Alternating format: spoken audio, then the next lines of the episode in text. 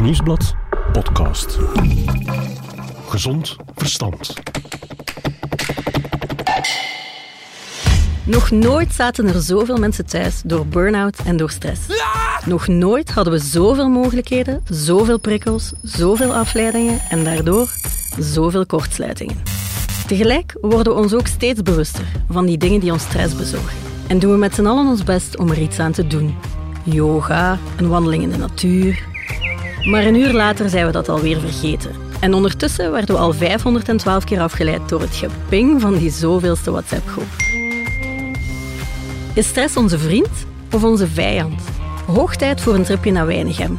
Naar de schrijfster van boeken als Mentaal Kapitaal en de Mentale Reset. Ik ben Kaatje de Koning en dit is Gezond Verstand.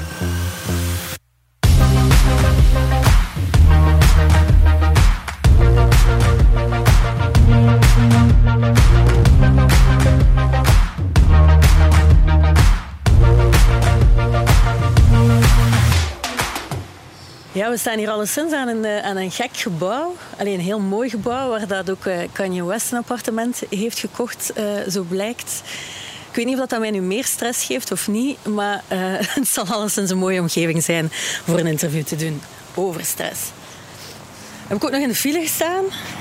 Moeten we hier nu ook nog zoeken waar dat we binnen moeten, wat ook niet zo voor de hand liggend is, want jullie zien dat niet, maar hier staan immense silo's. Maar ik denk dat dat de perfecte omgeving is en de perfecte mindset om het te hebben met uh, stressexperten en neuropsychologen Elke Gerard over wat dat ons nu stressbestendig maakt en hoe dat we dat kunnen trainen. Goedemorgen, het is de derde verdieping. Oké, dankjewel.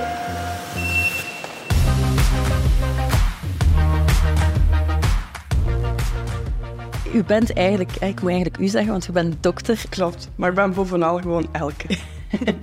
uh, maar vertel eens misschien, neuropsychologie, heel kort. Van waar die interesse bij jou? Uh, mijn grootmoeder had Alzheimer. En okay. dus al op jonge leeftijd uh, confronteerde het mij met hoe belangrijk ons brein is en wat er allemaal fout loopt als dat brein niet meer goed functioneert. En daarnaast ook uh, geconfronteerd geweest uh, met klasgenoten in de laatste jaren van het middelbaar die uh, suïcideneigingen hadden. Um, en ik ze daar redelijk goed, naarmate mij kunnen, op dat moment in bijstond.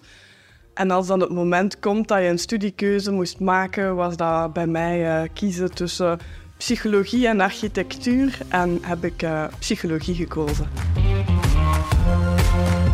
Goed, laten we dan misschien beginnen hè, met stress. Um, het is een woord dat we allemaal heel vlotjes in de mond nemen, misschien wel dagelijks.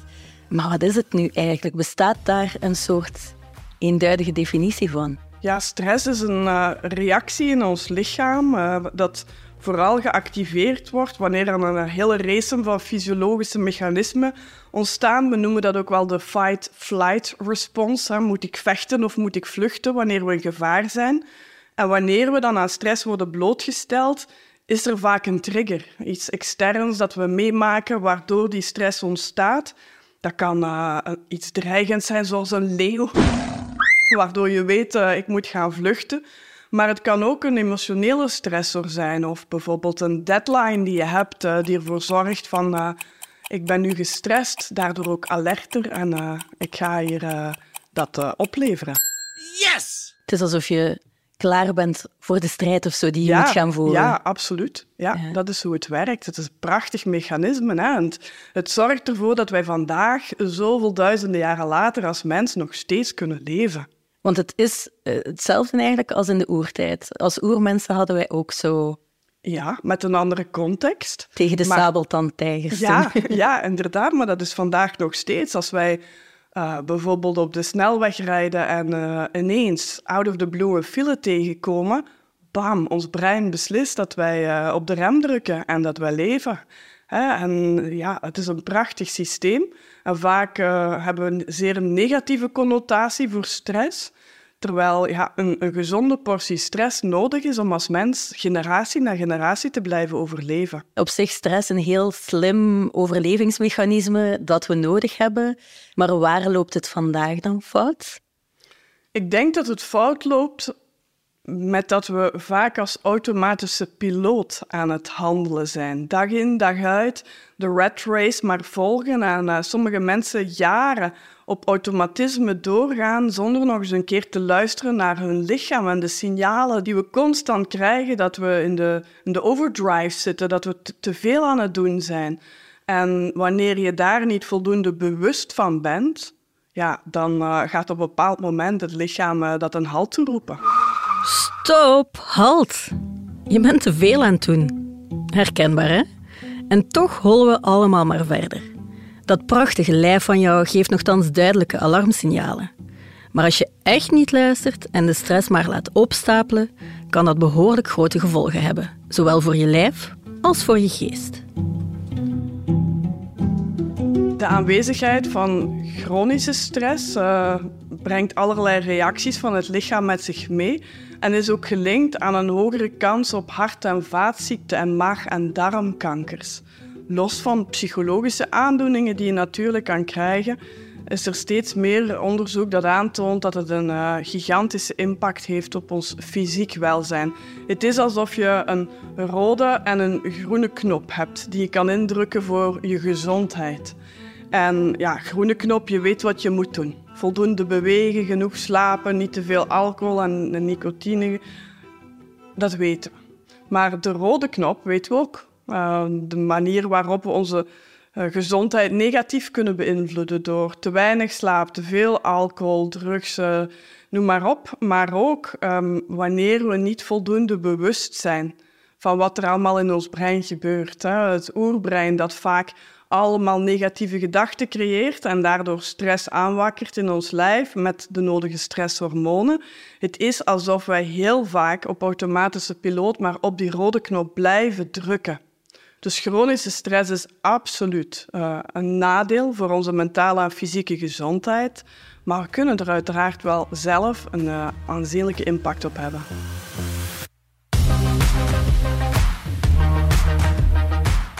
Eerlijk? Ik heb vannacht wakker gelegen voor dit interview. Nochtans doe ik dit dagelijks voor mijn job. Zou iemand als Joe Biden, die op zijn tachtigste heel belangrijke beslissingen moet nemen voor een heel land, dan zoveel stressbestendiger zijn dan ik? Wat is het nu? Die reden waarom de een beter om kan met stress dan de ander. En hoe kunnen we allemaal weerbaarder worden?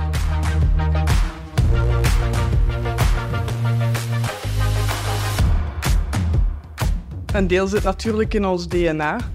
En uh, Joe Biden is uh, wellicht voor een, een, stuk al voorbestemd geweest om uh, de politieke carrière te ambiëren en te gaan doen. maar ook persoonlijkheidseigenschappen. Ik ben psycholoog omdat ik ergens heel erg begaan ben met andere mensen en een klein hartje heb en een softie ben. En absoluut niet het werk van een topchirurg zou aandurven. Um, daarnaast ja, ook uh, verschillende hormonen die we hebben. Um, mensen die sneller reageren op stress dan anderen. Maar ook mensen die bewuster zijn over de stressoren en die kunnen omdenken en neutraliseren of er iets positiefs van maken. Dus veel actiever daarmee bezig zijn en daar bewust van zijn. Maar ja, je moet natuurlijk niet ontkennen dat, uh, dat aan de ene kant is dat nature, maar aan de andere kant ook nurture. Als je wordt opgevoed op een bepaalde manier waar... Uh, mensen constant van een mug een olifant maken, ja, dat ga je ook meepakken in je verdere ontwikkeling. And so I just, it's, it's a matter of, can you do the job? Ja, sowieso zitten we in een zeer bijzondere tijd. Uh, de, de polycrisis, zoals men het noemt, uh, die, die heeft een gigantische impact op onze mentale gezondheid. Eerst hadden we natuurlijk de pandemie, vervolgens de oorlog in Oekraïne. En heel veel mensen hebben als reactie, ja, als het allemaal eens over is. Maar eerlijk gezegd, misschien gaat het niet meteen over. En misschien is de tijd van veel stabiliteit, zoals wij hem de afgelopen decennia kenden, wel een beetje passé. En dat we nu in een tijd komen met meerdere crisissen.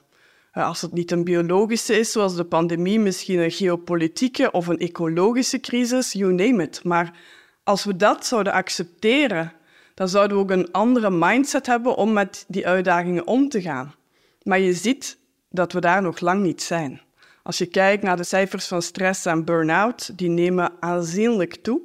En vele mensen zitten in een soort van bois de vivre in plaats van de joie de vivre.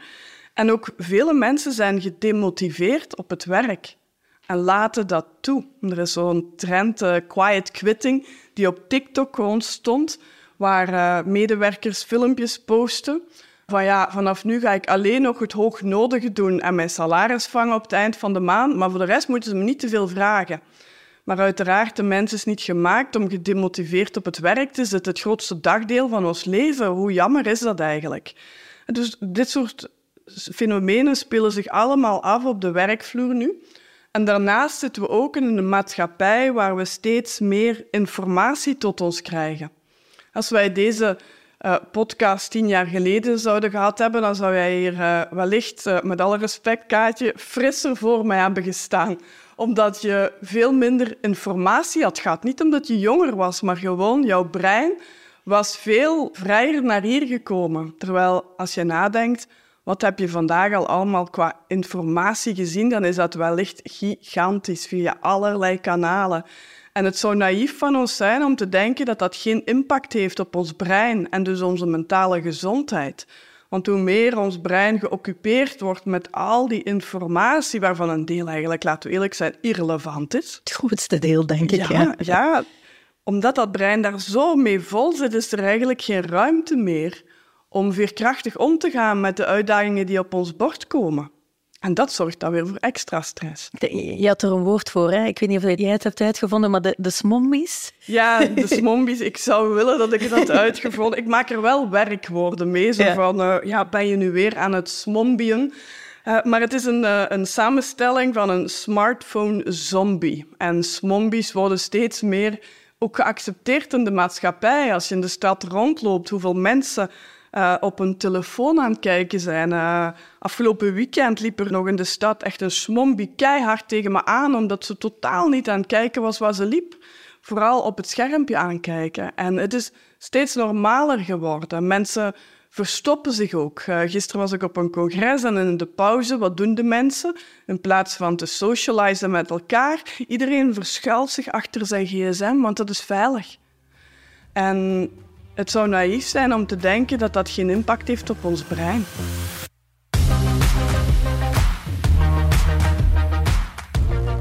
Slechter slapen of wakker liggen in je bed is vaak een eerste stresssignaal. Maar ook hoofdpijn, druk op de borstkas, buikpijn of nekpijn zijn tekenen van stress. En als je je lief afblaft terwijl hij gewoon heel lief vraagt of je een koffietje wilt, dan adem je beter ook wat meer in en uit.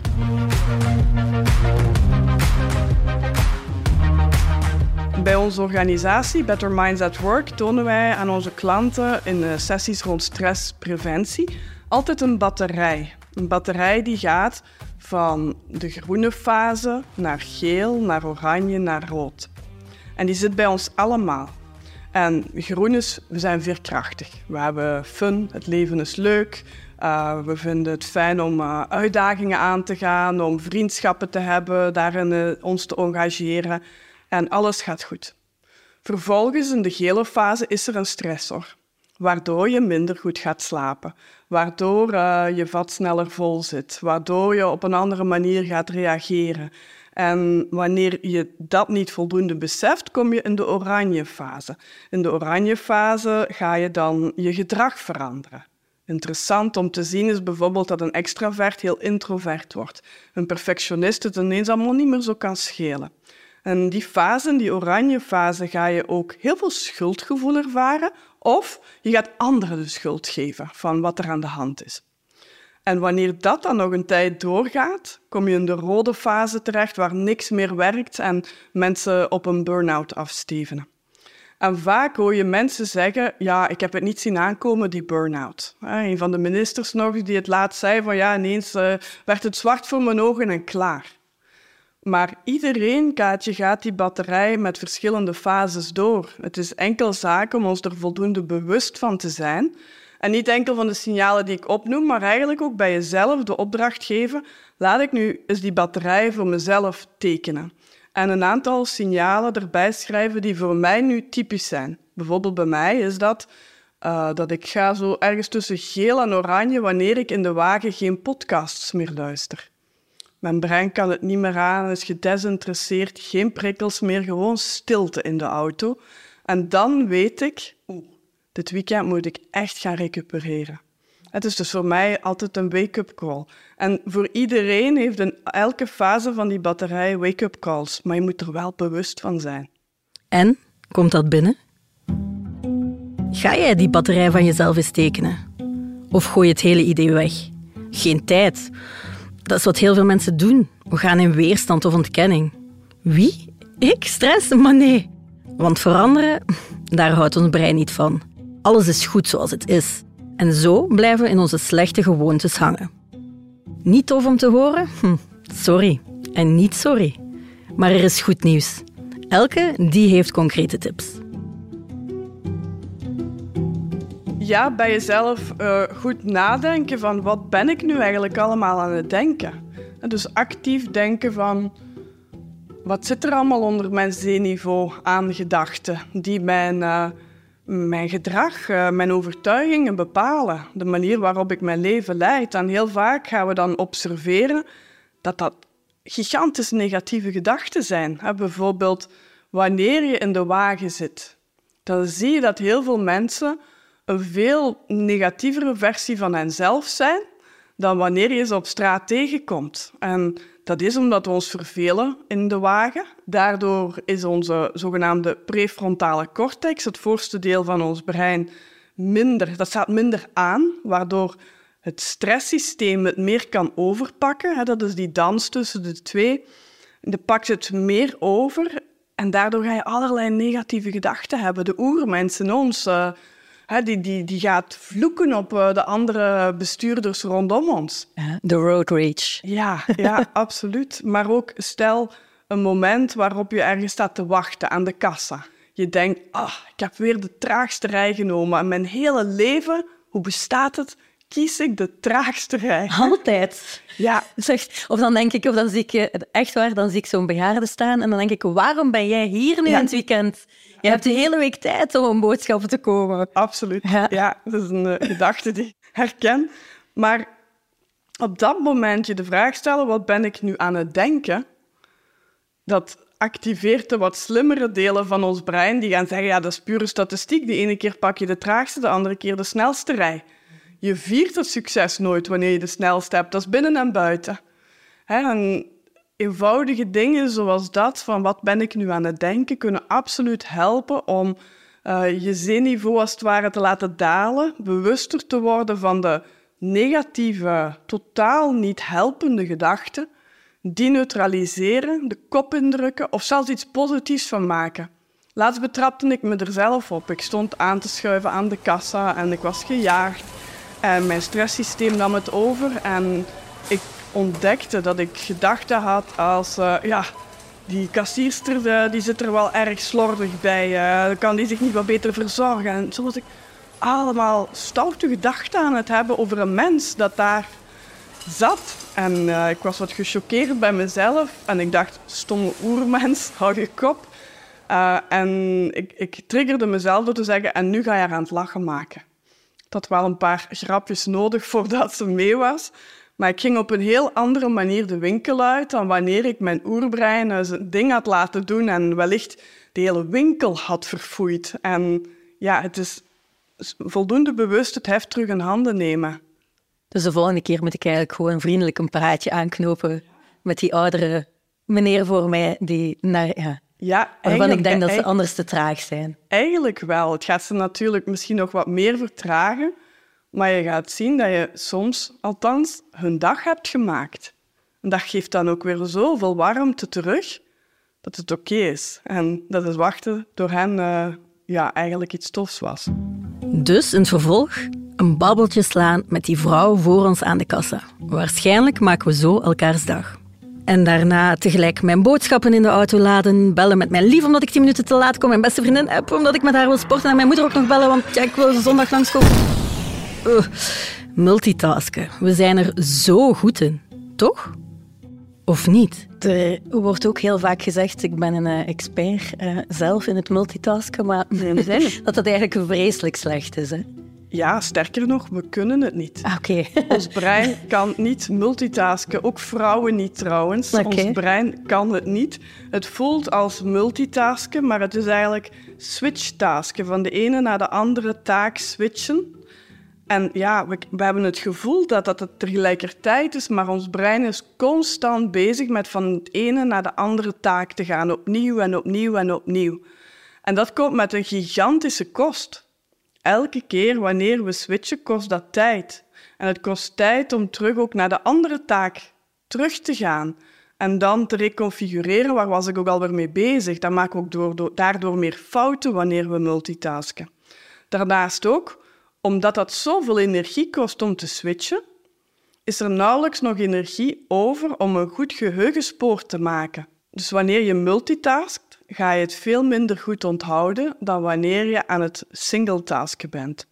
En misschien ook belangrijk, wanneer we multitasken en redelijk aan de oppervlakte blijven van de taken die we doen en nooit meer de complexiteit van ons brein echt gebruiken, gaat onze creativiteit ook gewoon uh, weg hebben. Jij focust wel wat meer op, op stress op het werk, maar ik zie rondom mij, ik heb nu zelf geen kinderen, maar ik zie heel veel jonge ouders die ook heel erg onder hoogspanning staan. Uh, is dat gezin ook een grotere bron van stress geworden, denkt u, dan vroeger?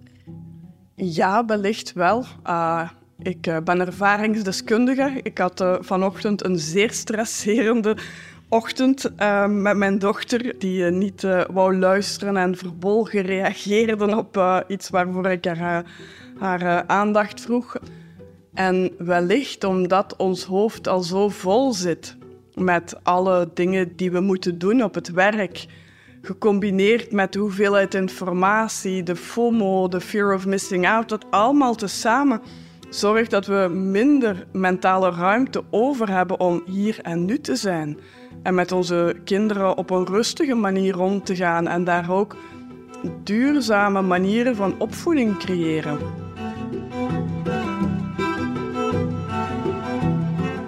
Elke noemt het pijnlijk, het aantal kinderen dat je op restaurant ziet de hele tijd met de tablet in de hand. We leren onze kinderen niet meer om in het hier en nu te zijn, te verbinden, om deel uit te maken van het gesprek. En dat is geen goede basis voor later, voor hoe ze met hun brein zullen omgaan sta me toe om een anekdote te vertellen. Uh, recent hadden we een uh, familiefeestje op restaurant en uh, de kinderen kregen kleurplaten en prachtige kleurtjes van het restaurant om zich bezig te houden. En een van de kinderen die kleurde één bolletje in, zette het kleurtje terug en zei tegen haar mama, mag ik je telefoon? De mama geeft die telefoon en raadt eens wat ze ging doen op de telefoon van de moeder. Kleuren, kleuren, exact. Laatst zei uh, een uh, kind tegen mij, ja, als ik met mijn ouders op restaurant ga, die spreken alleen maar met elkaar. Nogal logisch dat ik op mijn smartphone ga. Dus we nemen ook niet meer de tijd om actief vragen te stellen, de diepten in te gaan. Van wat was nu het leukste dat je deze week hebt meegemaakt? En wat was moeilijk deze week? Dat zijn eenvoudige vragen die elke ouder kan stellen, maar het vaak niet meer doet. Dat we dus regelmatig eens op de rem moeten gaan staan. Ontfocussen, noemt Elke het. Recupereren, ook tijdens de werkdag. Het is wetenschappelijk bewezen dat af en toe naar de wolken staren je productiever maakt. En heel belangrijk, wanneer we ontfocussen, moeten alle apparaten weg. Het voelt heel leuk om uh, te scrollen door uh, honderden of duizenden beelden en gedachten van andere mensen. Maar het is eigenlijk veel mooier om naar onze eigen gedachten te luisteren en dat brein wat beter te leren kennen tijdens die momenten van ontfocussen. Weinig dingen waar zoveel halve waarheden de ronde over doen dan over stress en burn-out. Ideaal moment dus om eens af te checken bij elke Gerard welke steek houden en welke we vandaag in de vuilnisbak mogen kieperen. Wat is feit en wat is fabel? Lachen maakt je meer bestand tegen stressvolle situaties. Dat is een feit. Er zijn heel veel studies die aangeven dat lachen de productie van endorfines, de zogenaamde gelukshormonen, stimuleert. Die dragen op hun beurt dan weer bij aan een gevoel van ontspanning. En het is geen volledige oplossing natuurlijk voor extreem stressvolle situaties, Maar lachen kan zeker bijdragen tot het eh, verminderen van stress en het versterken van je veerkracht. Hechte vriendschappen zijn goed tegen stress. Dat is een feit. Uh, sociale steun hebben, vriendschappen hebben, heeft een heel gunstig effect op hoe je met stress kan omgaan, omdat dat het mechanisme in je, je stressmechanisme in je lichaam beïnvloedt. Zo komt onder andere bij een vriendschap het hormoon oxytocine vrij. Het knuffelhormoon wordt het ook wel genoemd. Het zorgt er daarnaast ook voor dat de negatieve effecten minder schadelijk zijn voor je mentaal en fysiek welzijn, omdat je ook dingen kan delen, gaat ventileren en weet dat je ergens terecht kan wanneer je onder stress staat. Je kunt stress ruiken. Ik denk bij een aantal mensen wel. Stress zelf heeft geen specifieke geur natuurlijk, maar wanneer dat sympathisch zenuwstelsel wordt geactiveerd, uh, kan het zijn dat je gaat zweten. Een weekje vakantie af en toe is genoeg tegen al die stress. Hmm. Beeld je dan maar eens in, Kaatje, de, die maandag na je vakantie rond een uur of twee in de namiddag. Heb je dan nog heel veel baat van die vakantie? Wellicht niet omdat we dan op automatische piloot weer verder in de rat race gaan die we altijd hebben. En vakantie is natuurlijk leuk om uh, gelukkig te zijn op dat moment, om naar uit te kijken en om je lichaam en geest uh, wat vrije tijd te gunnen, te recupereren. Maar als we vervolgens de draad terug oppakken waar we hem hebben laten liggen en uh, niks veranderen in de manier waarop we werken aan leven, ja, dan heeft die vakantie niet al te veel baat. Wat kan je zeggen dat ons toch dat laatste schopje onder ons kont geeft om het vanaf nu zo te beginnen doen? Ja, dan wil ik je uitdagen tot een uh, 48 uur uitdaging. Na de uitzending begint de klok te tikken om uh, tenminste twee tips te gaan toepassen. Twee tips waarvan je zegt, ja, we zullen zien wat het oplevert. Bijvoorbeeld uh, je regelmatig de vraag stellen, wat ben ik nu aan het denken? Of de microgewoontes van focus gaan toepassen. Dingetjes die je hebt opgestoken. Want studies tonen aan dat als je in de volgende 48 uur nadat je iets hebt gehoord, er niks mee doet, dat de info weer weg is en je lekker weer op de routine kan doen wat je altijd hebt gedaan. Dus het is zaak om het actief vast te pakken en liefst zo snel mogelijk. Ja, zodat we niet allemaal een extra cijfertje in die uh, burn-out cijfers worden, denk ik dan. Ja, exact. Dankjewel Elke. En uh, hopelijk uh, heeft iedereen hier iets van opgestoken. Hè? Ik onthoud vooral 48 uur hebben we nu. Laat het niet ontglippen. Ja, dankjewel. Ik onthoud. Ons brein is een luie donder en houdt alles liever bij de normale gang van zaken. Ook al maakt hij ons ziek. Laat ons allemaal onze gsm wat meer langs de kant leggen. En onze kinderen leren kleuren op papier, niet op een tablet. Stel je eigen gedachten wat meer in vraag. Wat ben ik nu eigenlijk aan het denken? En laten we vriendelijk zijn tegen bejaarden aan de kassa. Altijd. En begin er misschien nu mee, want binnen 48 uur is de kans heel groot dat je dit bent vergeten. Een heel klein beetje stress bij je wegnemen, dat was het doel. En ik hoop zo hard dat dat gelukt is.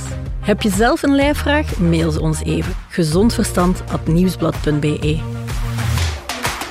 Gezond Verstand is een podcast van het Nieuwsblad. In een productie van Joni Keimolen, Nathalie Delporte, Bert Heijvaart en mezelf Kaatje de Koning. Montage was in handen van House of Media. Houd je gezond, hè. Tot de volgende.